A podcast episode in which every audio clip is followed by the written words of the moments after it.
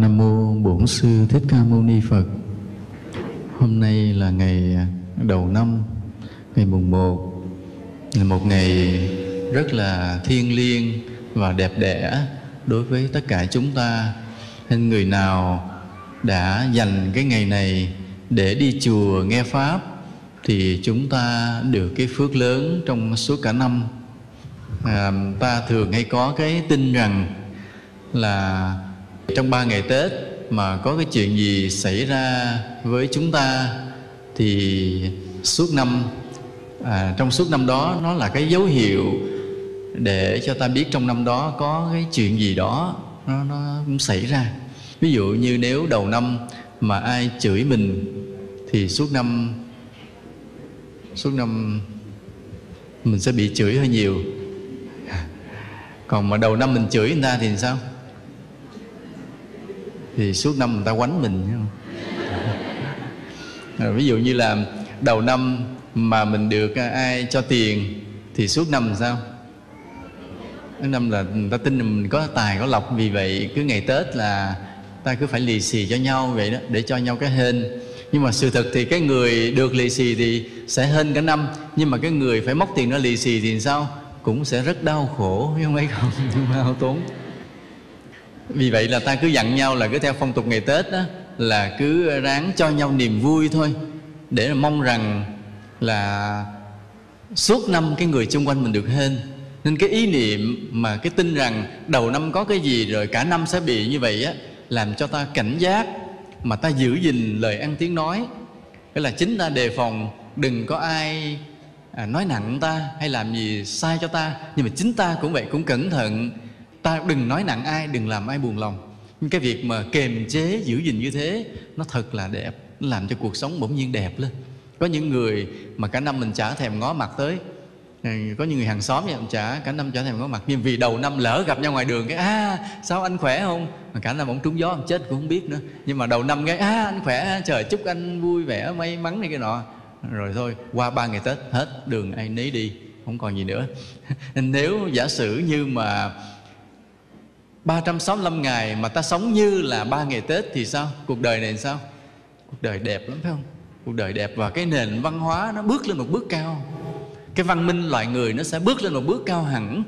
Cái hạnh phúc của Trần gian này bước lên một bước cao hẳn lên. Nếu mà ta giữ gìn như vậy suốt trong 365 ngày. Nhưng mà chỉ tiếc rằng ta chỉ cố gắng hết sức, hết hơi được ba ngày. Tới ngày thứ tư ai đụng vô biết có chuyện ạ. À. mà để nói rằng là hôm nay là ngày đầu năm. Vậy mà quý phật tử đã từ rất là sớm tìm lên chùa để nghe pháp, thì biết rằng là suốt cả năm làm sao? Suốt năm nay làm sao? Không phải. Nhà nó có nó có những cái người ta suy luận. Đầu năm mà đi chùa thì ta có thể suy luận qua vài cái hệ quả trong năm. Tại vì như thầy nhớ em có cái năm đó là ngày 30 mùng 1 thì ở chùa không chịu về nhà đón giao thừa là năm đó thì đi tu luôn á. Nói tu luôn. Nên coi chừng mọi người coi chừng. Đầu năm mà lên chùa nghe pháp thì rất nguy hiểm rất nguy hiểm. Đó là một cái hệ quả mà ta ta giữ đề phòng. Cái hệ quả thứ hai á là nó nhẹ hơn tức là không đến nỗi mà phải phải đi tu. À, có thể là như vậy, suốt năm ta sẽ làm được nhiều cái công đức lành ở trong cuộc đời này. Ta nghe được giáo pháp, ta làm được nhiều việc thiện. À, việc tu ta được tiến bộ, mà đây là hệ quả này hơi chắc chắn á.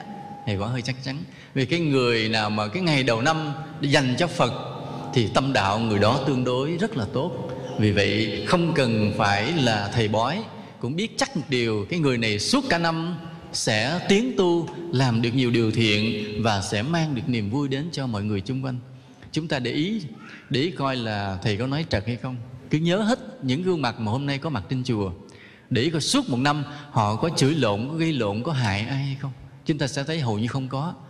Cái ngày đầu năm mà dám cúng dường cho phật, lên chùa thì cái người đó tâm đạo rất là tốt. Nên cái hệ quả này không cần bói, ta cũng biết chắc là nó sẽ xảy ra như vậy, là cái người này sẽ là người rất tốt. Đó là hệ quả thứ hai.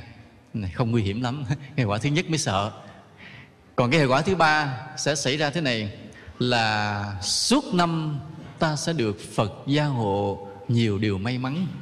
Cái này thì ta thấy hơi hơi bắt đầu có tính thiên liêng mà không biết có thiệt hay không mà bởi vì cái hệ quả thứ hai có, nên hệ quả thứ ba bắt buộc phải có. Hệ quả thứ ba bắt buộc phải có. Nghĩa là cái người mà ngày đầu năm dám cúng dường cho phật cái ngày này, cho nên chắc chắn là suốt năm mình sẽ làm được nhiều điều lành. Và như vậy chắc chắn suốt năm là ta sẽ được phật gia hộ rất là nhiều điều trong cuộc sống của mình. Có những lúc mình khó khăn, có những lúc mình buồn khổ, có những lúc mình bế tắc, hay gọi là bó tay đó. Thì ta cầu phật phật sẽ gia hộ cho ta vượt qua được những cái trong gai những nghịch cảnh như vậy. Đây là hệ quả thứ ba là hệ quả chắc chắn. Nên vì vậy ngày hôm nay mà ta có mặt ở đây thì thầy không cần chúc quý phật tử là năm nay sẽ may mắn thành công. Không cần không cần. Qua ngày mùng 2, mùng 3 bắt đầu thầy phải chúc. Tại ngày mùng 2, mùng 3 là là là hơi yếu yếu nên thầy phải chúc để phụ thêm phụ thêm. Chứ còn người nào mà ngày mùng 1 ngồi có mặt đây rồi thầy khỏi chúc nữa. Bởi vì người đó chắc chắn là Phật đã gia hộ. Phật sẽ đem đến nhiều điều lành cho người này suốt cả năm. Chịu không? Chịu chịu. Giờ ta nói tới giáo pháp nhưng hôm nay là ngày mùng 1 ta nói cái bài pháp nhau là tựa đề là hãy tự mình thắp đuốc lên mà đi. À, thì có cái cảm hứng từ bài pháp này từ hồi trong năm á thì có một cô phật tử cô bên mỹ về thăm thì cô còn trẻ cũng um, tiếp xúc với nhiều những bạn trẻ bên đó. Thì những người bạn trẻ bên đó họ cũng tìm hiểu phật giáo. Nhưng mà nhiều khi họ có những cái suy luận kỳ lạ rồi họ hỏi cô phật tử này cô này không biết đường trả lời. Cô không biết trả lời. Cô chạy về tới đây hỏi thầy. Và thầy thấy đây cũng là một cái vấn đề cần phải nói nên hôm nay nói luôn. Thì um, là cũng cái câu nói là hãy tự mình thắp đuốc lên mà đi. Nên người ta suy luận đủ thứ hết trơn buộc lòng hôm nay phải nói.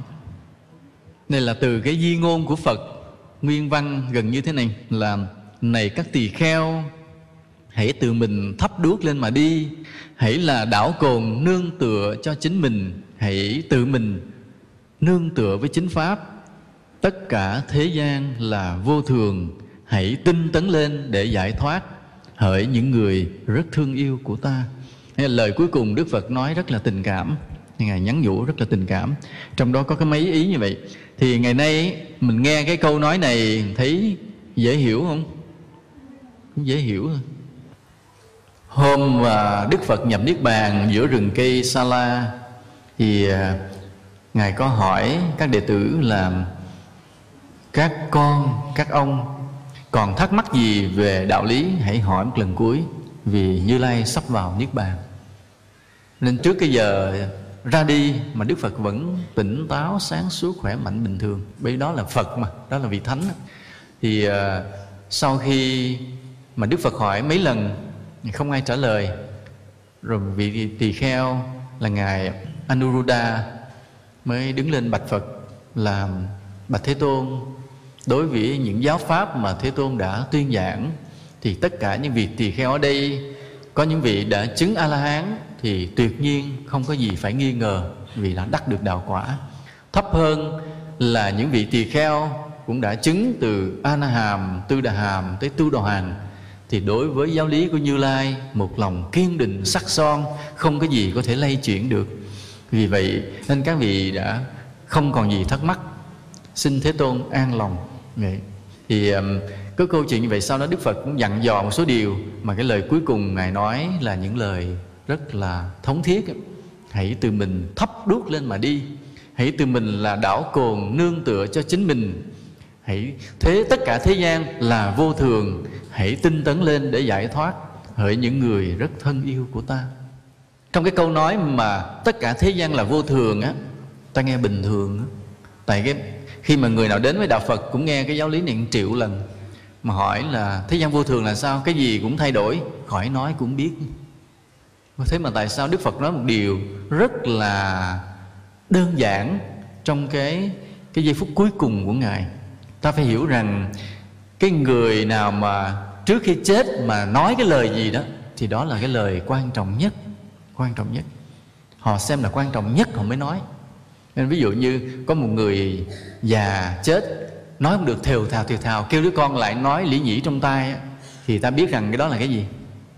Là nó nói gì á? Trăn trối cái gì? Cái gì là ông coi là quan trọng nhất, mà cái gì là quan trọng nhất? Hữu vàng chôn ở chỗ đó chỗ đó. Ông cái là ông giấu cả cuộc đời không cho ai biết, bây giờ ông chết là mất liền. Nên ráng lấy hết tàn lực để nói mấy câu mà câu đó là quan trọng nhất. Cái hữu vàng chôn đó, con ráng đào lên. Vậy, nên ở đây là cũng vậy. Cái giờ phút, cái lời cuối cùng của đức phật, mà đức phật nói tất cả thế gian là vô thường, thì phải nói đây là cái giáo lý quan trọng nhất của đạo phật nhưng mà nào giờ ta coi rất là thường vì ai cũng hiểu rồi. À, hiểu rồi hiểu. Không nghĩa là đạo phật cũng hiểu mà không đạo phật cũng hiểu là mọi chuyện trên đời đều thay đổi. Thế nhưng mà tại sao đối với đức phật đó là giáo lý quan trọng nhất? Chỉ có câu đó thôi để phật nhắc lúc cuối cùng. Ừ, hôm nay ta cũng sẽ nói với nhau về những điều như vậy. Về cái phần thứ nhất là hãy tự mình thắp đuốc lên mà đi. Ừ, cái câu này thì ai cũng hiểu thế này là ồ trước khi phật uh, nhập niết bàn thì phật khuyên đệ tử hãy ráng nỗ lực dồn sức mà tu. Chuyện cũng rất bình thường phải không? Rất là bình thường. Ví dụ như một người cha vậy người cha là trước khi chết mấy con ồ mấy con ráng lo làm ăn không? Không quay đi cờ bạc ăn chơi chết đói bây giờ. Chỉ lo cho con mình đói nghĩa là chết rồi cũng sợ con mình đói mà muốn cho con mình đừng đói mình đâu nuôi nổi nữa đâu chết rồi. Chỉ có là nó bắt phải nỗ lực chí thú làm ăn. Nên cái nỗ lực nên cái mà khuyên khi ta thương ai mà ta không còn bảo bọc được nữa, thì ta chỉ còn một điều duy nhất để dặn dò lại, để trăn trối lại, nhắc nhở lại, con hãy tự cố gắng lên, hết. Đó là tâm lý rất bình thường. Là một người cha khi không còn nuôi được con mình nữa, cũng chỉ dặn cái câu đó, con cố gắng lên nha con. Rồi cái đức phật cũng vậy, tới khi rời khỏi thế gian, hình hài không còn ở lại nữa cũng chỉ dặn là à con cố gắng tu nha con. Ví dụ như bây giờ mà thầy có chết vậy, thì cái lời cuối thầy cũng dặn đệ tử thầy thầy cũng thều thào, thì nó nhỏ nhỏ, nhưng không có hũ vàng để đâu, không có không có. Thì cũng ráng tu nha con, rồi chết, đúng không chứ không phải là theo là, nè, hũ vàng chốn đó không có, chùa thì không có vàng, khổ vậy. Nên ta thấy là cái lời cuối cùng mà đức phật nói là hãy tự mình thắp đuốc lên mà đi. Hãy tự mình là đảo cồn nương tựa của chính mình. Ta thoạt nghe ta cũng thấy rất bình thường. Thì vì giờ phút cuối cùng, ai cũng nói những điều giống nhau như vậy. Nhưng nhưng nếu nó quá bình thường, thì đức phật không nói. Đã ẩn chứa trong đó cái gì cực kỳ quan trọng, phật mới nói. Mà cái cực kỳ quan trọng đó, ta hiểu là bình thường, ta suy luận lung tung, ta không làm được, không tu được, ta mất phước. Về cái cái gì lạ lùng ở trong đó? mà nên hôm trước mà cái cô phật tử đã về hỏi thầy hỏi thầy nói là hãy tự mình nương tựa đến chính mình. Thì mấy cái người thanh niên ở bển hỏi con nói là à như vậy là phật đâu có độ được mình đâu. Không có độ được mình. Phật mới kêu mình hãy ráng tự mà đi mà. Cho nên đừng không cần lạy phật không cần cầu nguyện phật. Vì phật không giúp được mình. Đó, từ cái câu mà phật nói các con hãy tự mình thắp đuốc lên mà đi hãy tự mình là đảo cồn nương tựa của chính mình. Rồi họ suy luận qua thêm một bước như vậy phật không độ được mình nghe, dường như, gần như là một sự suy luận hợp lý, nhưng hoàn toàn sai. Thấy chết người chưa? Chết người chưa? Trên thế gian này có những điều mà ta suy luận thêm một bước nữa, hoàn toàn sai lầm. Hoàn toàn sai lầm. Ví dụ thấy một cái người đó đẹp trai, đi tu. Nói, trời ơi, sao mà đi tu uổng vậy? Thất tình hay sao? Tức là thấy người ta đi tu, suy luận chắc thất tình đó cũng là một cái suy luận mà rất dễ bị suy luận vì mình bị ám ảnh bởi chuyện tình lan và điệp hoặc là không thì thấy thầy đi tu thì chắc chuyện tình điệp và lan bảo đảm. Nên có những cái vậy hoặc là ví dụ như ta ta thấy uh, mọi người đang tụng kinh cái người kia đang tụng nữa chừng cái bỏ không tụng kinh nữa bước xuống. Ta để ý coi đi đâu thấy chạy vô nhà bếp. Mở cửa nhà bếp rồi rón rén rén chạy ra lại đóng cửa lại. Miệng nhai nhồm nhèm thì chúng ta kết luận gì? Đang đi tụng kinh mà vô bếp ăn vùng ta suy luận sự thật không phải. Nhiều khi không phải như vậy. Ừ, rồi có nhiều chuyện trên đời như vậy. Cái cái, từ cái vế thứ nhất là đúng rồi, ta suy luận cái vế thứ hai hoàn toàn sai. Có nhiều trường hợp, ví dụ như là ngày ngày à, ví dụ có cái người bạn của mình hỏi, ủa, sáng mùng một nên đi đâu? Nói, tôi đi chùa. Cái họ nhìn mình ngạc nhiên. Họ suy luận, anh này chắc mê tín đầu năm không có đi thăm bạn bè, cha mẹ, mà đi cầu xin người này mê tín. Chúng ta thấy ờ, cái nghe người ta đi chùa là đúng rồi, mà suy luận theo cái ý mình bắt đầu trật. Không có đúng. Đâu có biết rằng là người ta đi chùa nó không có cầu xin, mà không cầu xin cho người ta nữa. Nếu có cầu, người ta sẽ cầu cho bá gia bá tánh. Mà sự thật đi chùa để nghe pháp, để được gặp huynh đệ, để được gặp quý thầy quý cô, để được tắm mình trong cái ánh sáng từ bi của Phật pháp để một lát nữa ta sẽ được nghe bài hát mái chùa yêu thương, vừa mới có người nào đó sáng tác ngày hôm qua. Lát nữa sẽ, thầy thiền hòa sẽ hát, với sư bác thông nguyên sẽ hát. Chứ không phải là người ta mê tín mà ta dễ ta dễ ta dễ suy luận bậy, ta dễ suy luận. Hôm qua đó có người nào mới sáng tác được cái bài mái chùa yêu thương? Thì cũng vậy, từ cái vế đầu tiên là hãy tự mình thắp đuốc lên mà đi cái nói à như vậy ông phật ông không độ được mình, ông mới kêu mình ráng tu. Cái câu đầu phật nói hay, suy luận thêm câu, mất tất cả tình nghĩa thầy trò hết trơn. Mất tất cả cái tình nghĩa giữa ta và phật hết.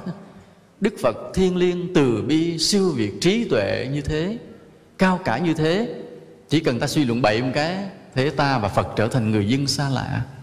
Nên cái suy luận rất là tai hại. Nên ở đây ta phải hiểu họ sai ở chỗ nào mà ta biết như vậy. Ví dụ bây giờ có cái ông cha ông giàu có và ông rất thương cái người con của ông. Thì um, ông muốn giúp cho cái người con này uh, nên người. Thì ông làm sao? Nó ai cũng là cha là mẹ rồi đó phải làm sao? Ông rất giàu rất có thế lực. Dưới tay là cả một tập đoàn kinh tế nhân viên đông nghẹt. Và ông có người con một người con một luôn ông rất thương yêu vì ông ông ông muốn cho con ông cũng như ông thì ông phải làm sao? Ai giơ tay trả lời? Dạ Nam Mô Bổn Sư Thích Ca Mâu Ni Phật. Dạ xin con xin trả lời. Dạ theo như con nghĩ là nếu mà ông có một uh, tài sản giàu Ông có một cái tập đoàn lớn như vậy Và có một đứa con duy nhất Thì ông sẽ uh, tiếp tục cho con ăn học Và nói cái sự nghiệp của ông Chứ ông không có để lại cái gia tài. Ờ, một cái gia tài tiền bạc. Nhưng mà cái gia tài của ổng là một cái gia tài thành công của sự nghiệp giống như ổng đã từng đi. Nam mô bổn sư thích ca mâu ni phật. Đúng một phần, ổng muốn giao hết gia tài sự sản cho con ổng. Nhưng để cái người con này có thể kế thừa được, lãnh đạo được cái tập đoàn kinh tế của ổng, thì người này phải làm sao? Phải rất là giỏi, phải không? Có ăn học, phải học và phải bước vào thực làm việc thử cho ông coi. Phải cũng năng nổ như ông phải chịu cực chịu khó như ngày xưa ông dựng lên cái sự nghiệp như vậy phải cực khổ như vậy thì mới có thể là nối tiếp được cái lãnh đạo sự nghiệp đó. Còn nếu không thì ông giao ông mà giao sự nghiệp ông không ngó không trông coi tới ba tháng sau bị người ta lừa nó lấy mất hết sự sản liền.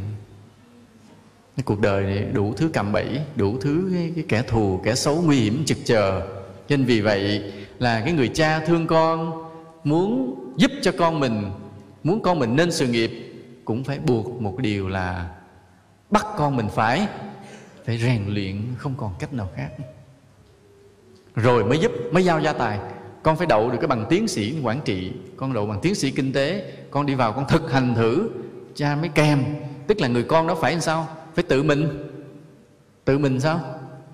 Hết sức là nỗ lực, học và rèn luyện thì người cha mới mới giúp được.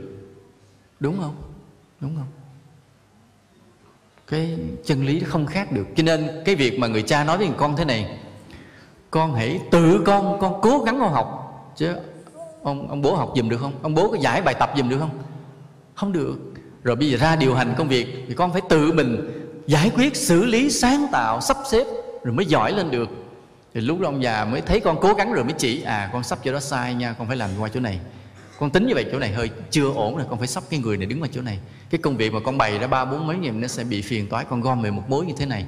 Tức là cái người con cố gắng làm thì ông bố mới chỉ vẽ, mới dạy được, rồi mới giao vốn, giao sự nghiệp cho được. Nên cái cái việc mà ông bố ông nói, con ráng lên nghe con con phải tự con ráng. Không có nghĩa là ông bố không giúp, phải không? Mà chính vì ông bố muốn giúp nên phải bắt con phải phải ráng quý phật tử đồng ý không? Cái này có logic không? Quá đúng không thể khác được. Quá đúng không thể khác được. Vì muốn giúp cái người nào, ta buộc người đó phải cố gắng. Nhưng mà bây giờ vậy, ta thấy có những gia đình mà con rất hư, cha mẹ rất giàu mà con rất hư, tại sao? Tại vì cha mẹ quên cái chỗ này. Cha mẹ chỉ giúp mà thế này hãy con, mẹ ơi, cho con 10 triệu, móc 10 triệu đưa. Ba ơi, con cần 50 triệu, đưa 50 triệu không cần biết nó làm gì. Thì tới một ngày, nó không không kêu nữa mà công an tới gõ cửa. Con bà bị còng, nhốt khám, bị đi ăn cướp. Hư hỏng. Mới bật ngửa ra nói nó muốn cái gì tôi cho cái đó, tại sao nó phải đi ăn cướp? Thì nó đi ăn cướp không phải tại nó thiếu, mà tại vì nó hư.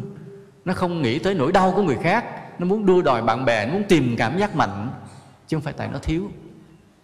Nên cái mà giúp mà không buộc con mình phải tự rèn luyện là giết con mình. Vì vậy, cái câu nói mà con cố gắng lên nha con con phải tự con cố gắng, không có phải là ông bố không giúp, mà chính vì muốn giúp rất nhiều, cho nên buộc cái người đó phải cố gắng rất nhiều. Mà người nào hết sức nỗ lực, người đó mình sẽ giúp rất nhiều. Ví dụ bây giờ có ba đứa con, ông bố có một gia tài rất lớn, có ba đứa con. Một đứa liền xình đi chơi một đứa nỗ lực làm ăn, vừa vừa. Một đứa hết sức trí thú làm ăn. Thì ba người đó, ông bố sẽ giúp ai nhiều nhất? Cái người nào mà hết sức trí thú làm ăn thì ông sẽ dồn gần hết gia tài cho ông đó luôn, phải không? Cái người này mới quản lý được. Còn cái đứa mà nỗ lực vừa chừng chừng, nói này, nỗ lực vừa vừa thì cho một phần nhỏ gia tài. Còn cái thằng mà nó cứ lông bóng đi chơi, không chịu làm ăn thì sao? Không dám giao gia tài. Dặn mấy anh thôi, con nuôi cái thằng đó. Nó, tới tiền nó đói thì cho nó ít tiền, nó sống lây lất lây lất thôi, chứ đưa nó nhiều, đánh bài hết liền hư. Nên vậy ta thấy là kêu mình cố gắng là không phải là không giúp, mà kêu mình cố gắng để giúp. Mà mình càng cố gắng nhiều chừng nào thì phật giúp nhiều chừng nấy. Cái sự gia hộ của phật là mênh mông, là thường xuyên, là vĩ đại, là hoàn hảo. Nhưng mà ăn thua sự nỗ lực của mình. Mình nỗ lực rất nhiều thì phật hộ trì rất nhiều. Mình nỗ lực ít thì phật hộ trì ít. Nhưng lúc nào phật cũng hộ trì. Đây là điều hợp lý và không thể khác được. Không thể khác được. Chứ không thể có cái tay mà lông bông đi chơi giải đãi phật hô biến biến thành a la hán liền. Không có chuyện đó không có chuyện đó. Cũng giống như đứa con lông bông đi chơi đánh bài bạc uống rượu chè và ông bố chỉ cần giao cho nó, à ba giao cho con một 50 triệu đô la. Cái nó lập tức biến thành một cái giám, tổng giám đốc giỏi liền không có.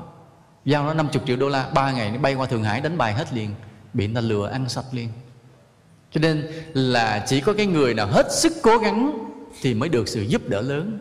Nên cũng vậy là, ví dụ ở trong chùa thì nhìn những người đệ tử của mình, mà cái người nào mà rất cố gắng thì mới giao công việc. Chứ cái người giải đãi đâu dám giao giao làm hư công việc của chùa làm sao? Mà người đó càng cố gắng như nào thì càng giao nhiều trách nhiệm.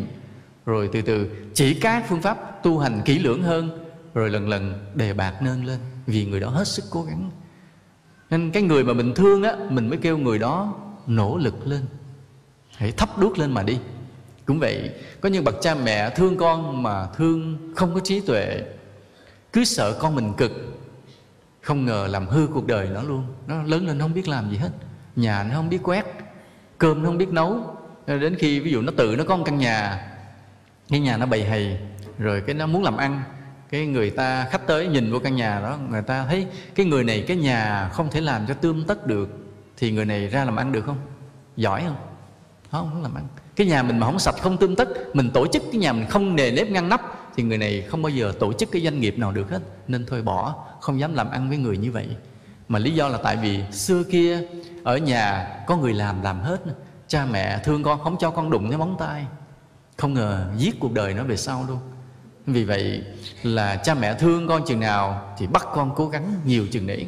Nên cái câu mà phật nói, này các tỳ kheo, hãy tự mình thắp đuốc lên mà đi, hãy tự mình là đảo cồn nương tựa của chính mình. Là phật muốn cho mình có một sự tự cường tuyệt đối. Mà cái người mà tự cường tuyệt đối thì sẽ được phật giúp tuyệt đối luôn. Là muốn trao cái gia tài thật lớn, muốn có sự gia hộ hoàn toàn thì người đó phải nỗ lực hết mình. Vì vậy cái người nào hiểu rằng phật kêu mình nỗ lực tức là phật không giúp được đó là hiểu sai hoàn toàn và sẽ mang tội rất nặng mang tội rất nặng vì gieo rắc cái tà kiến như vậy. Ừ. rồi một cái vế nữa thế này là tất cả đều là vô thường. Mọi việc trên đời đều thay đổi ai cũng biết. Ta nhìn hoa nở rồi tàn con người trẻ rồi già rồi chết. À, chuyện gì có mới rồi sẽ cũ ai cũng biết cả ai cũng biết cả. Nhưng mà hiểu điều đó để rồi phát tâm tu hành lại là chuyện khác là chuyện nó dành cho những người có trí tuệ thật sự. Còn người mà chưa có trí tuệ nhiều điều đó hiểu không ra. Mặc dù ai cũng biết là chuyện gì cũng thay đổi. Từ hồi nhỏ chúng ta được học văn ta cũng đã nghe các triết gia nói loáng thoáng trong các bài văn lớp 6, lớp 7, lớp 8 đời người là phù du sớm nở tối tàn ai cũng biết đó nhưng mà rồi lớn lên sao? Cũng tham lam cũng thù hận cũng cố chấp cũng bướng bỉnh cũng tham vọng. Không hề biết thế gian là vô thường. Nên cái việc mà thấy thế gian vô thường mà đủ thành sức mạnh để tu hành là chuyện nó không có bình thường. Chuyện đó phải là những người rất có trí tuệ. Hoặc là trong kinh phật có câu này. Phật nói câu này. Nói rồi quý phật tử nữ đừng buồn. Phật nói thật. À, phật có nói rằng khi mà nhìn thấy một người nữ trẻ đẹp hãy nghĩ đến 30 năm sau cái nhan sắc đó không còn. Cái làn da mịn màng mà mình mơ mộng á nó nhăn nheo nhúm nhúm nhúm nhúm lại nhúm nhúm lại. Rờ nó nhám nhám da tay nó nhăn sờn sờn sờn à, cái đôi mắt mà mình nhìn thấy như một cái hồ thu lóng lánh nhớ thổi ấy ta nhìn em kinh ngạc, hồn mất dần trong cặp mắt lưu ly.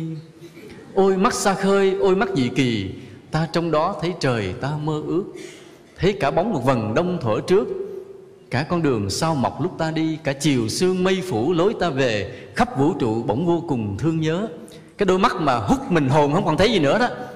Nhưng mà 30 năm sau bị đục thủy tinh thể, còn có cái màn trắng không? Mà nếu mổ không kịp là đuôi luôn, không thấy đường cái mái tóc mà mượt mà như cái dòng suối mùa xuân chảy qua cánh rừng, nghĩa là xanh tươi bất tận. Giờ bạc xù gãy, thước ra, chẻ ra là bốn cộng mà sinh siêu chữa không được. Sức cũng không lành hết.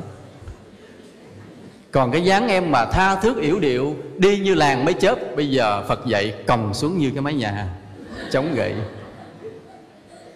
Cái nụ cười em làm cho trăng phải ghen, gió phải hờn, thì nếu không có tiền thì, thì tất cả hàng tiền đạo đã biến mất. Mà phật giảng đó trong kinh rất là rõ. Phật giảng đó trong kinh rất là rõ. À, nhưng mà người ta không hiểu đâu không hiểu. Nên khi một người thanh niên mới lớn thấy một người con gái là đắm đuối say mê thương yêu cuồng si. Mà nếu cái người nào mà nhìn được như phật nói trước thì bớt cái độ cuồng si của mình bớt đi. Nhưng mà thường lúc đó người ta không tỉnh. Đợi tới lúc mà em già thiệt sự rồi thì mới thôi bó tay thua. Nhưng mà nếu cái tâm tham mê còn, kiếm em khác. Do cái tâm tham còn. Còn cái người có trí tuệ đó, ngay khi cái việc đang tốt mà đã thấy trước, cái điều nó không hay. Mà tại sao đức phật nói cái lý vô thường nó nặng như vậy? Bởi vì chính đức phật là người thấm thía nhất. Trong vô lượng kiếp luân hồi đi qua ở giữa trần gian này, đức phật đã từng là bá chủ thế giới có một kiếp ngài là bá chủ thế giới. Quyền lực trong tay rất là mạnh. Mà bá chủ thế giới vào cái thời đó à, đức phật như có thần thông luôn vậy đó. là muốn gì được nấy điều hành cả năm châu bốn biển. Là có những cái cổ xe có những đoàn quân hùng mạnh để nghĩa là giữ vững cái quyền cai trị của mình. Còn cái kiếp mà đức phật sinh làm thái tử ở cái à, kinh thành à, ca tỳ la vệ thật ra là một cái thân phận cực kỳ nhỏ trong nhiều kiếp luân hồi của ngài sẵn có đáng.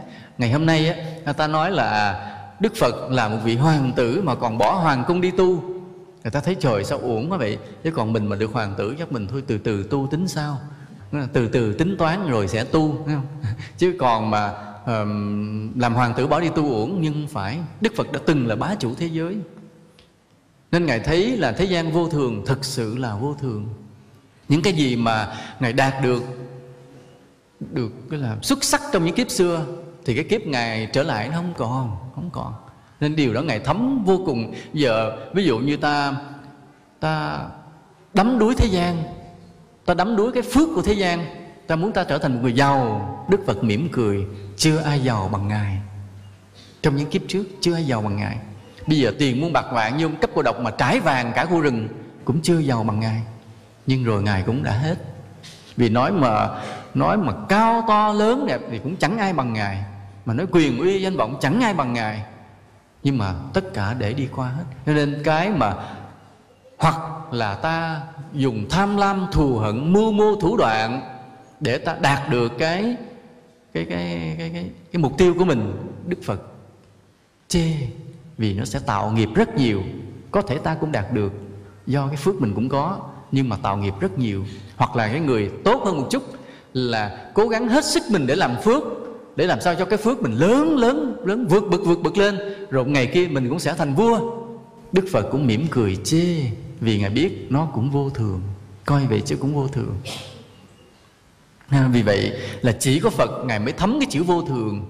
Không có gì tồn tại, cái phước tột bực tột bực lên tới cả cõi trời, làm vua cõi trời, rồi cũng hết. Nên vì vậy chỉ có một cái mục tiêu chân chính duy nhất là đạt được sự giác ngộ, giải thoát, siêu việt ra khỏi luân hồi sinh tử. Thì mới là bền vững muôn đời, mới là chỗ an lạc hạnh phúc, không có gì làm thay đổi được. Tuy nhiên, nghe câu này cũng phải cẩn thận. Nghe câu này rồi nói thôi về tôi chán đời quá, tôi không làm gì nữa, tôi đi tu. Người đó cũng sẽ không tu được luôn. Tại sao vậy? Tại vì sau khi ta chán đời, sau khi ta hiểu thế gian vô thường là cái gì rồi cũng hết. Rồi ta ta chán ngán, ta muốn đi tu. Nhưng xin thưa, muốn đi tu phải thực hành đầy đủ bát chánh đạo. Nghĩa là phải có phước rất lớn mới tu được. Nghĩa là ta phải sao? Là ta phải làm mọi điều tốt trong cuộc sống này. Ta phải đem niềm vui đến cho rất nhiều người trong cuộc đời này. Ta phải đem đến bình an, ta đem đạo lý đến cho vô số người xung quanh mình. Lúc ta mới đủ phước mà đi vào bầu trời giải thoát cho nên chán đời để tu phải được rồi đó. Nhưng lại phải rất yêu đời. Nó hơi nghịch lý nhưng có nghĩa thế này. Nghĩa là ta chán đời đúng rồi ta muốn tu đúng rồi. Nhưng ta phải à, năng nổ năng động dấn thân để xây dựng cuộc đời rồi mới đủ phước để tu được. Đây lại lại là một chỗ mà nhiều người không hiểu. Có nhiều người chỉ hiểu được phần. Nghĩa là đầu tiên chưa hiểu vô thường là gì, nên đắm mê cuộc đời. Rồi cái người này là sai rồi. Rồi tiến lên một bước là cái người hiểu thế gian là vô thường, nên muốn tu quá, rồi muốn bỏ hết tất cả để tu. Cái người này tiến hơn một bước nhưng vẫn còn sai. Cái người thứ ba này mới là đúng. Biết thế gian vô thường, không có gì tồn tại, nên muốn tu giải thoát. Đúng rồi đó. Nhưng muốn tu giải thoát thì phải đối xử rất tốt với cuộc đời, phải để lại rất nhiều ân nghĩa, công đức trong cuộc đời này rồi mới buông tay mà ra đi được. Cái người thứ ba này mới là người hiểu đúng phật pháp. Nên vì vậy, cái người thứ ba này, mình sẽ thấy họ như thế nào? Họ rất là năng nổ, rất dấn thân, rất siêng năng để đem lại lợi ích cho cuộc đời. Nhưng mà trong thâm sâu tâm hồn của họ, lúc nào họ cũng tinh tấn tu hành để giải thoát đây là cái người ta không hiểu. Còn ta nhìn thì à cái người này lo nhiều việc đời. Cái người kia, ô, cái người kia chỉ lo tu ta ta nhìn nó rõ, dễ thấy. Còn cái người mà thứ ba đó, cái người giác ngộ thứ ba mới là người khó thấy. Là cái người mà ở bên ngoài thì năng nổ, dấn thân, lo cho cuộc đời, nhưng bên trong lúc nào cũng thúc liễm tu hành nghiêm túc. Mà người như thế này mới là con của phật. Cái người như vậy là biết thế gian vô thường, nhưng mà rất là nỗ lực. Mà nỗ lực như thế nào thì ta nói thêm. Nên là khi mà ta hiểu được một phần nào như phật nói là trong nhiều kiếp luân hồi, ta cũng đã được nhiều vinh quang, ngày nay mất hết. Bây giờ mình có ráng làm phước, rồi mình cũng sẽ đạt được cái vinh quang đó, rồi sẽ mất lại, ta giật mình liền. Cái từ bây giờ, nếu có làm phước là không phải để hưởng vinh quang nữa, mà nếu có làm phước, chỉ dồn cái phước đó đi vào tâm linh giải thoát mà thôi. Nên đây ờ, ta hiểu điều này nữa là hãy tự mình làm đảo cồn nương tựa cho chính mình. Cái chỗ này à, nó nói đến cái ý chí tự lập rất cao. Cái người này phải có chí tự lập rất cao, nhưng không có nghĩa là tách biệt với cộng đồng. Lát nữa chúng ta sẽ nói lại cái chỗ tách biệt với cộng đồng. Bây giờ chúng ta nói cái ý chí tự lập như thế nào mới là đạt được cái cái điều mà phật muốn dạy ta. Người tu á, phải đủ ý chí đứng một mình, tự đi được trong dông bão mà không cần ai giúp sức đây là cái bài học á. Cái người nào mà chưa có cái ý chí này á, là người đó chưa phải con cưng của phật. Nếu con con ruột dư thôi.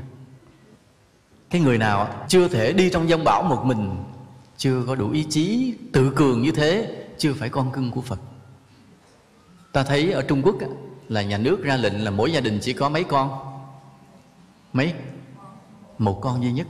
Và vì một đứa con nên họ cố gắng là có một đứa con trai ta tưởng tượng cả đất nước trung quốc đẻ toàn con trai không thì sao? Đi lật đật đem quân chiếm hết thế giới để lấy con gái về làm dâu như sao? Ta thấy hai vợ chồng đẻ được đứa con trai. Cưng đứa đó như sao? Như ông vua. Tức là hai đứa đó có hai người hầu là cha và mẹ. Muốn gì được đấy? Đi đâu là ông bố cổng trên vai mà đi. Cưng hết mực luôn. Và đứa đó làm sao? Lớn lên làm sao? Thành quái vật hết nên con người nó không sống được với thế gian này. Tánh tình kỳ lạ lắm. Tại vì nó không tự lập được, quen được nuông chiều và nhõng nhẽo, đòi hỏi bản ngã lớn ích kỷ. Tại từ nhỏ tới lớn là chỉ được dạy một điều là con muốn gì sẽ có người cho con điều đó. Chứ không bao giờ nó được học cái điều là con phải coi coi người khác muốn cái gì để con giúp. Không được học như vậy. Cho nên lớn lên là nó bị biến thái về nhân cách mà trở thành cái khủng hoảng của xã hội Trung Quốc bây giờ xã hội Trung Quốc họ phải đặt lại vấn đề đó dữ lắm. Những gia đình có con một mà là con trai, những đứa đó lớn lên, nó bị biến thái nhân cách.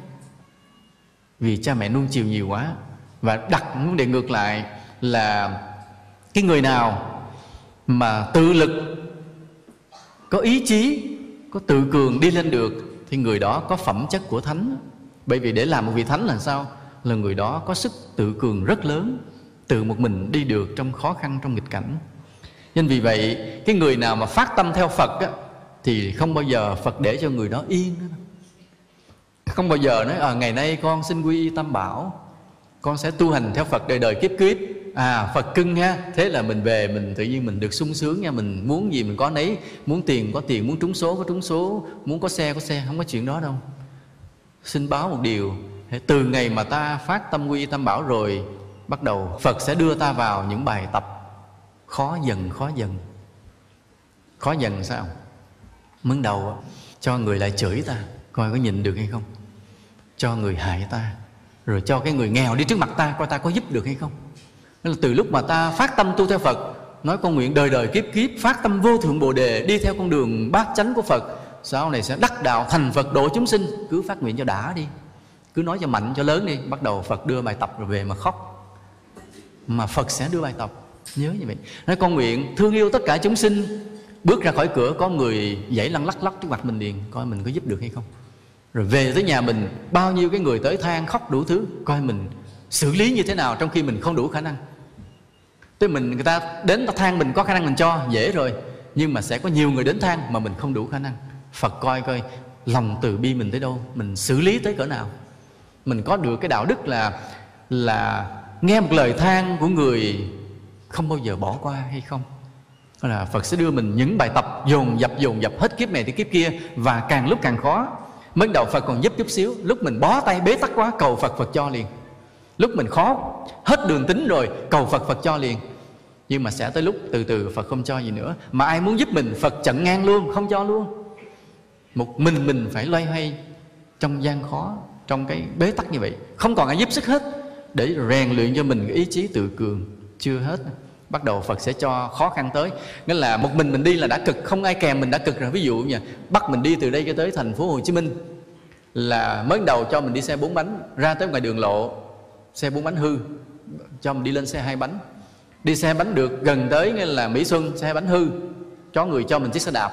Đạp tới Long Thành, xe đạp bể bánh hư luôn, gãy niền luôn, rồi đi bộ.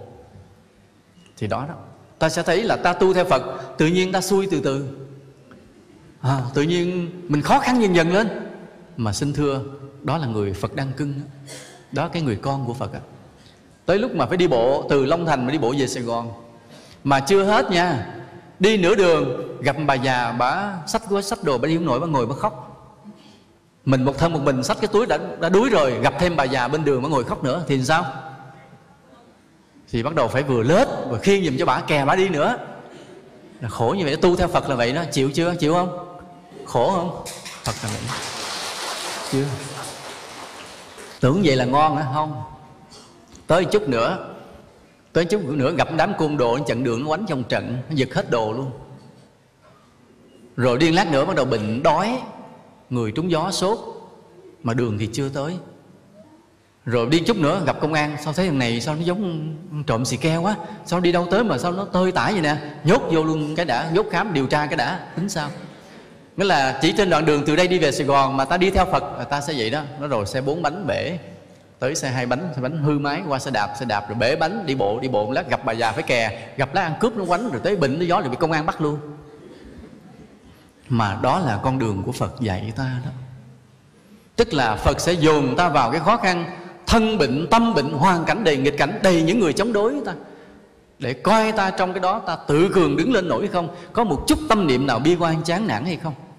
Cái người nào mà bị dồn tới nghịch cảnh tột độ như vậy, hoàn cảnh không còn ai giúp sức mình nữa rồi. Một mình đã đi là đã khổ rồi, mà thân bệnh, tâm bệnh, hoàn cảnh đủ thứ tan nát hết. Mọi người chống đối, khổ sở, tứ bề hết. Mà người đó không bao giờ có một niệm chán nản, buồn bã. Vẫn vững vàng như sắt như đá bước tới từng ngày từng ngày. Đó là con cưng của phật. Và đó chính là người mà phật sẽ giao những trọng trách lớn, những sứ mạng lớn cho mình sau này nên ai muốn là con cưng của phật, hãy nhìn tới cảnh đó. Hãy nghĩ tới cái tưởng tượng cái cảnh mà đi bộ, trưa nắng, bị bệnh, bị đói khác phải khiêng giúp đồ người ta rồi bị công an bắt luôn. Hãy tưởng tượng cảnh đó mà hãy bắt đầu phát tâm tu. Mà hiểu như vậy mới hiểu đúng đạo phật. Còn mà hiểu là à phật linh lắm nha, muốn gì phật cho nấy hồi về lật đật lát vô ghi tên quy y tam bảo. Quy tên cầm lá phái khỏe nha, giờ thì xin gì phật cho nấy không đó, người hiểu lầm bắt đầu cuộc đời khốn khổ rồi đó. Hễ làm con phật rồi á, mới ban đầu phật còn cưng được mấy bữa cho đi xe bốn bánh nhưng đi chút xíu bể bánh liền. Sáng giờ có ai ghi tên quy y chưa cả có hả? Có rút lại chưa? Nghe giảng rồi có rút lại không? Còn ai đã quy y rồi thì đã thấy cuộc đời mình đau khổ chưa? Có chưa? Phải thấy như vậy, mà đó chính là điều mà đức phật là hãy tự mình làm đảo cồn nương tựa cho chính mình là chỗ đó đó. Tức là giữa sông ba sóng gió giữa bão tố cuồng phong giữa đầy nghịch cảnh không một ai giúp sức thân bệnh tâm bệnh mà vẫn phải bước đi vẫn đi tới trong lòng không có một chút buồn chán nào. Người như vậy mới là con của phật. Mà cái ý chí như vậy mới là ý chí của thánh. Cái ý chí đó, đó mới là một trong những phẩm chất của thánh. Nên ta thấy thế này hãy nhớ rằng đức phật công đức vô lượng như vậy mà cái đêm ngài ngồi dưới cội cây bồ đề để thành đạo, phật còn phải bị buộc thử thách một lần cuối cùng, ngài mới đắc đạo thành phật được. Vẫn phải có ma vương hiện ra hiện ra đủ cách thức để phá hoại một lần cuối cùng là mới đủ công đức để thành phật. Nếu không có ma vương phá người đó không bao giờ có công đức để bước lên một bước cao hết. Nên lúc đó như vậy, ta nhìn lại ta nói, ma, sao ác quá à. người ta tu vậy đi chơi phá người ta. Nhưng bây giờ nếu ta hiểu thì ma là tốt hay xấu. Ma tốt hay xấu. Tốt không? Ma quá tốt rồi quá tốt cho nên, bây giờ ta gặp cái người nào đó, họ xấu ta, họ chửi ta, họ chống ta, thì bây giờ họ còn là người xấu nữa không? Còn không? Hãy nhớ nha, trên đời mà nếu thiếu người đó là đời ta buồn tẻ vô cùng.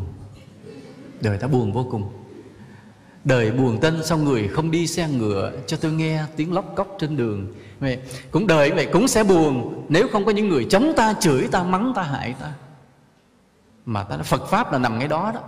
Hồi trước ta lúc nào ta cũng tránh ta chỉ tìm đến người nào thương ta còn người nào ghét ta ta né. Không phải. Bây giờ hiểu Phật rồi chính những người ghét ta là những người ân nhân của ta. Rèn luyện cho ta thêm nghị lực thêm ý chí để ta được thành con cưng của Phật, làm đúng lời Phật dạy, hãy tự mình thắp đuốc lên mà đi, hãy tự mình là đảo cồn nương tựa cho chính mình. Đi, cái điều này thấm thía vô cùng. Rồi, từ cái kinh nghiệm này, ta cũng hiểu như vậy, là khi ta dạy ai, cũng vậy, ban đầu ta phải dìu dắt cho người đó đi. Khi họ còn yếu đuối, nhưng mà khi người đó giỏi lên rồi, thì ta phải đẩy họ đi vào khó khăn để cho họ rèn luyện ý chí chứ không phải là mình thương đệ tử mình là mình cứ dìu dắt đủ thứ chuyện, người đó sẽ không gánh vác được chuyện của Phật pháp. Khi mình thương đệ tử mình, ban đầu mình dìu dắt, nâng đỡ, tạo điều kiện. Nhưng mà khi người đó đứng vững dần dần, đứng vững dần dần rồi mình phải đẩy người đó vào trong khó khăn. Vì đó là con đường của Phật, không còn con đường nào khác phải có ý chí kiên cường như vậy, người đó mới làm thánh được. Còn đi trong sự dễ dàng, không ai làm thánh được hết và ta cũng thấy là cái ý chí tự cường nó khác với cái sự tách biệt lập dị chia rẽ. Cái khuynh hướng mà tách biệt lập dị chia rẽ muốn cho khác lạ với người khác đó là dấu hiệu của bản ngã. Ví dụ có cái người một cái cô đó đi vào cái cửa hàng uh, may mặc thời trang rồi mới đi lựa hết cái mới lựa được một bộ đồ đẹp. Rồi mới hỏi cái người bán hàng đó cái bộ đồ này là trong cửa hàng này có mấy bộ? À nói dạ cửa hàng này à, được hai bộ. Bộ kia có ai mua chưa? Nói dạ đây đã có một ca sĩ mua rồi. Nói thôi tôi không mua nữa tại mặt nó đụng hàng. Tôi phải mua bộ nào duy nhất mặt không đụng hàng không giống ai trên cuộc đời này hết tôi mới mua. Gọi là không đụng hàng. Cái dấu hiệu mà muốn lúc nào phải khác người khác hết đó là dấu hiệu của bản ngã. Mà cái người có bản ngã như vậy hợm hĩnh khoe khoang như vậy là cái người không tốt không hòa đồng được với mọi người là người không tốt. Nên vì vậy ta thấy cái người đi tu là luôn luôn mặc đồ đụng hàng, thấy đồ ai giống ai hết trơn. Vô nhìn xa xa không biết người đó là ai. Người ta đi vào quân đội vậy, đồ nào cũng giống như nhau hết, để ta phá cái bản ngã đi.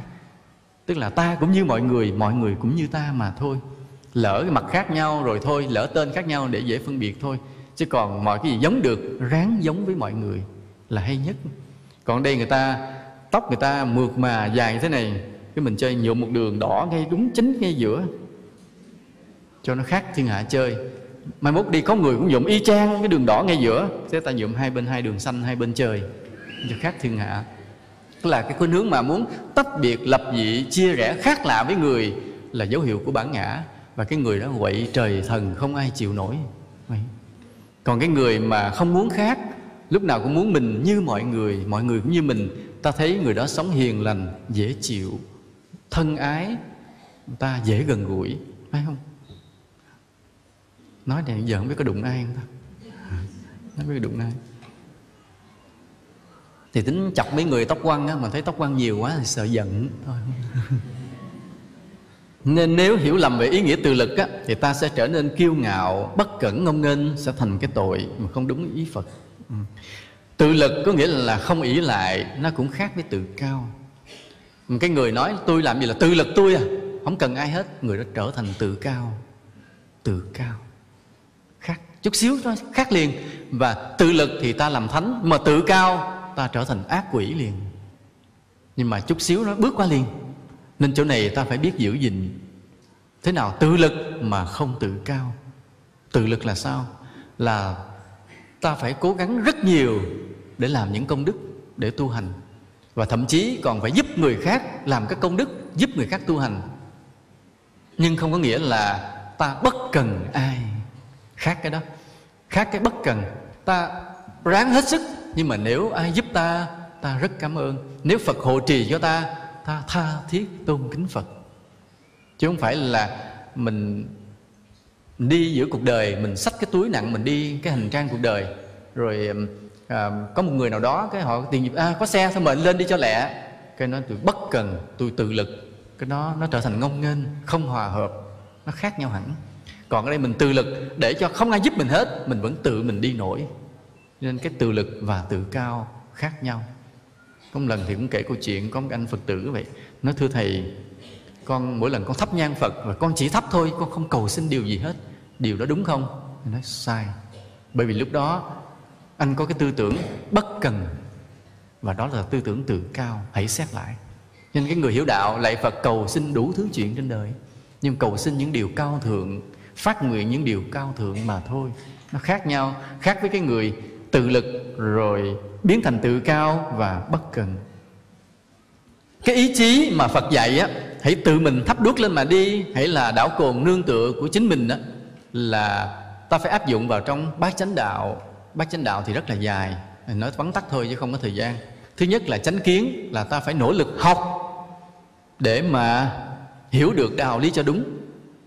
Ta trong đó nhưng mà tự ta nỗ lực, ta cũng sẽ hiểu sai. Trong đó phải cầu nguyện phật, gia hộ cho ta gặp được đúng giáo pháp, đúng thầy lành bạn tốt để ta không đi lầm đường. Nên vừa nỗ lực học tập để cho có chánh kiến, nhưng cũng phải nhờ phật gia hộ giúp đưa ta đưa ta tới chân sư thiện tri thức còn mình nỗ lực, mình dồn sức vô ông tà sư rồi là mình muôn đời muôn kiếp đi trật luôn. Nên cái chánh kiến như vậy. Rồi còn cái chánh tư duy, tức là sửa tâm hồn của mình lại. Là ta thấy tâm ta còn ích kỷ thì phải nỗ lực để làm cho trở thành vị tha. Ta thấy tâm ta tham lam phải nỗ lực để buông xả. Ta thấy tâm ta còn thù hận, còn canh ghét thì phải nỗ lực sống từ ái thương yêu, vân vân. Tức là những cái mà cái nỗ lực đó, cái đó là sự cố gắng vượt bậc vì nếu ta không cố gắng vượt bậc ta không thắng nổi chính mình. Nên nói là thắng cả ngàn quân địch, không bằng ta thắng chính mình là như vậy. Nên vượt qua chính mình là cái vượt qua khó nhất. Mà kẻ thù ghê gớm nhất cũng chính là là chính mình, không ai khác hết. Cho nên cho nên là để thay đổi được tâm hồn của mình, ta phải có ý chí phi thường. Lúc đó phật không sửa giùm ta, phật không sửa giùm ta không chuyện mà này tham lam quá, cái phật độ cho nó hô biến nó hết tham lam, tự nhiên gặp ai cũng móc tiền cho. Không có chuyện đó, không có. Mà chính mình phải hiểu hiểu rằng à cái tham lam này là tội lỗi, là xấu xa, là đọa lạc, là đi xuống. Chính ta phải phải nghiến răng, kéo cái tay mình, đưa trong túi mình, móc cho ra được một tờ giấy rồi đưa cho người khác. Đổ mồ hôi trán luôn vậy đó, mới móc được một tờ đưa ra. Mà đưa ra ta cầm rồi còn muốn giật lại nữa, chứ không phải dễ là, là ta thấy cái tâm tham mình nó nó ghi nó kéo. Ta phải nghiến răng trợn mắt mà chiến đấu với tham của mình để ta có thể buông xả và giúp đỡ người khác được. Cái thay đổi tâm hồn của mình là một sự chiến đấu rất vất vả. Rồi làm công đức trong chánh nghiệp cũng vậy. Đâu có dễ mà đi giúp người thương người khuyến hóa đem đạo lý đến cho người. Thấy người ta nghèo người ta chưa công ăn việc làm mình muốn người ta có công ăn việc làm. Người ta chưa có nhà ở mình muốn ta có, có nhà ở. Người ta chưa biết phật pháp mình muốn cho người ta biết phật pháp những cái muốn đó hoàn toàn rất khó khăn. Ta giúp một người rất là khó, không phải dễ. Vậy mà phật bắt ta phải giúp hết người này, giúp tới người kia trong suốt cuộc sống của mình. Mà không dễ chút nào. Do đó, nếu ta không có ý chí tự cường, quyết tâm cao độ, ta chẳng bao giờ tạo được công đức trong chánh nghiệp của bát chánh đạo. Bất cứ cái gì, trong bát chánh đạo, cái gì cũng đòi hỏi ta nỗ lực phi thường. Rồi bước vào thiền định còn khủng hoảng nữa, bước vào thiền định còn dữ dội nữa là bước vào thiền định là cái gì? Là ta nỗ lực hết sức để làm một cái không làm, nên rất khó làm. Như bây giờ, ta ráng ta chạy cho nhanh. Cái chạy đó ta dễ, nên ráng, thấy rõ ràng anh chạy. Giờ ta ráng bữa củi, ta bữa hết sức mình khỏe. Nhưng mà ta ráng một cái để ngồi yên bất động, không làm, không nghĩ gì hết. Khó không? Cực kỳ khó. Ta ráng làm một cái gì đó nó có công việc rõ, rất dễ còn ở đây ta ráng hết sức để làm một cái không làm gì cả. Để làm một cái vô tác vô niệm cực kỳ khó. Cho nên đi tới cái chỗ này rồi á, nó không còn cái ý chí thô bạo được nữa. Ví dụ như người vận động viên á, họ có ý chí phi thường để họ ráng họ bơi để họ vượt qua mặt đối thủ. Hoặc là một người chiến sĩ trong chiến trường hết sức cố gắng để chiến đấu với quân địch đánh phá đánh giết rồi leo bờ đồ ờ, vượt suối rồi qua trong qua gai cái đó là cố gắng mà có một việc làm cụ thể. Nhưng mà đến cái ý chí của thánh, làm một cái, không làm gì hết. Ngồi bất động ngày này qua ngày kia, giữ cho tâm mình hư vô, thanh tịnh, không niệm nào hết. Không làm gì hết mà không phải giải đãi. Không làm gì hết mà hết sức cố gắng. Cái đó cực kỳ khó, cực kỳ khó. Mà đây mới là cái ý chí của thánh thật sự. Thì ta thấy là bởi vì phật khuyên ta phải phải nỗ lực lên. Hỡi những người rất thân yêu của ta thế gian là vô thường. Hãy tinh tấn lên để giải thoát hỡi những người rất thân yêu của ta. Cái câu nói nó rất thấm thía. Thấm thía vì sao vậy? Bởi vì sau bao nhiêu khó khăn cực khổ mà ta đã tu tập, ta đã hiểu được đạo lý, ta đã chuyển đổi được tâm hồn mình, ta đã tạo được vô số công đức rồi. Bây giờ tới lúc mà đi vào thiền định hư vô, ta vẫn phải cố gắng cố gắng còn hơn trước đó nữa. Nhưng mà cố gắng làm một cái không làm. Mơ mơ hồ hồ, không có gì hết. Vậy mà vẫn phải cố gắng thì tới chỗ này mới gọi là ý chí phi thường. Con người đó, ta nhìn thấy hiền lành, điềm đạm, hư vô, nhưng mà ý chí của thánh cực kỳ cao cả. Người này mới đạt được cái mà đức phật gọi là tự mình là đảo cồn nương tựa của chính mình được. Vì làm một cái, ráng làm một cái, không làm. Ráng làm một cái, vô tác, vô niệm. Nên vì vậy, tất cả đệ tử phật của ta phải chuẩn bị cho tới cái ngày đó tới cái ngày mà ta bắt chân lên ngồi kiết già nhiếp tâm trong thiền định hư vô cố gắng phi thường mà không có gì để nắm để giữ để làm hết mà vẫn phải cố gắng. Đây là cái cái cái cái cái mấu chốt cái chìa khóa cái đỉnh cao của việc tu tập trong đạo Phật. Mọi người hãy, hãy chuẩn bị như vậy. Ừ. rồi ta trở lại này nữa là đức phật có nói thế này hãy tự mình thắp đuốc lên mà đi muốn thắp cây đuốc thì ta phải làm sao? Thứ nhất là ta phải chế cái được cây đuốc, phải không? Phải lấy bó, tre bắt đồ quấn, rồi vúng vải, rồi nhúng dầu, rồi sau đó phải phải mồi lửa thắp lên với ngọn đuốc của chánh pháp. Như là ta phải mồi lửa mà lửa của phật. Mồi lên ngọn lửa của phật. Thì lúc đó ta, rồi sau đó ta phải làm gì? Sau đó làm gì? Hả? Đi. Đó đúng là phải đi. Chứ sao thấp thấp đuốc lên thấy rồi cái đứng đó luôn. À, là sai với phật dạy. Bởi vì phật dạy ta hãy tự mình thấp đuốc lên mà. Đi. Chứ không phải là phật dạy mình hãy tự mình thấp đuốc lên mà. Đứng không có. Mà đi. Nên vậy bây giờ ta đã nỗ lực có công đức rồi ta có cái đạo lý rồi là ánh sáng của phật rồi. Bắt đầu tới lúc đi. Tàn tan đi. À, tới lúc đi. À, là lúc đó là từng ngày từng ngày ta làm các điều lành, ta tụng những lời kinh, ta lễ phật, ta tọa thiền, vân vân, là lúc đó bắt đầu thực hành đó. Còn bây giờ thì người ta thay đuốc bằng gì? Bằng đèn pin. Đáng lẽ cũng giải thích đèn pin luôn cho vui, nhưng mà thôi, không giải thích để cho quý phật tử tự suy nghĩ. Để chúng ta có cái bài thơ nhỏ nhỏ đọc cho vui. Đời là bóng đêm bất tận, mắt mở nhưng chẳng thấy gì. Vây quanh tham lam thù hận, chìm trong ích kỷ ngu si hỡi những người con của phật, hãy tự làm đuốc cho mình, ngồi bằng ngọn đèn chân thật từ nguồn giáo pháp cao minh. Rồi ta dấn thân cất bước, vượt qua hầm hố trong gai, nương theo cha lành đi trước, thoát ra sinh tử đêm dài.